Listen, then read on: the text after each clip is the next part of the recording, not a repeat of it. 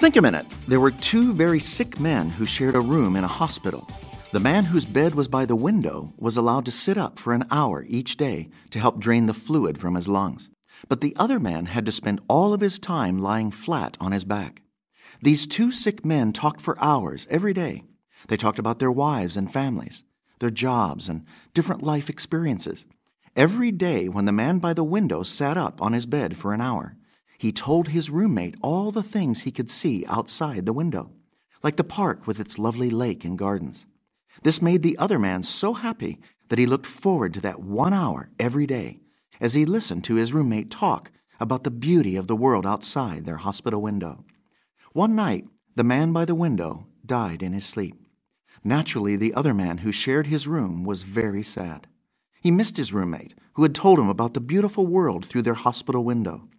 Then one day he asked if his bed could be moved to the window, where his friend had been.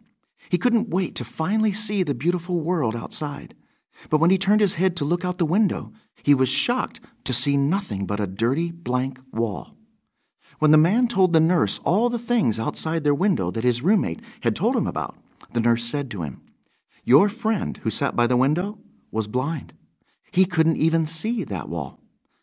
I think he just wanted to make your life happier. Jesus teaches that we are much more blessed and satisfied when we give than when we receive. That the only way to be truly happy is to make others happy. The only way to find a real life of meaning and purpose is to give your own life away by loving and helping others. Because this is how our Creator Himself lives. In fact, He loves us so much that He became a human being to die for all our wrongs and sins, so you and I can receive His forgiveness and new life. So why not ask Jesus to start changing you today? He'll even give you his power to love and live for others like he created us to.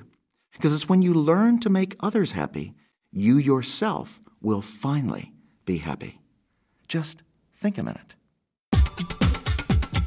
If you'd like to know more, write to us on the internet at thinkaminute.com and join us next time we stop and think a minute. Think a Minute is brought to you by the Assemblies of God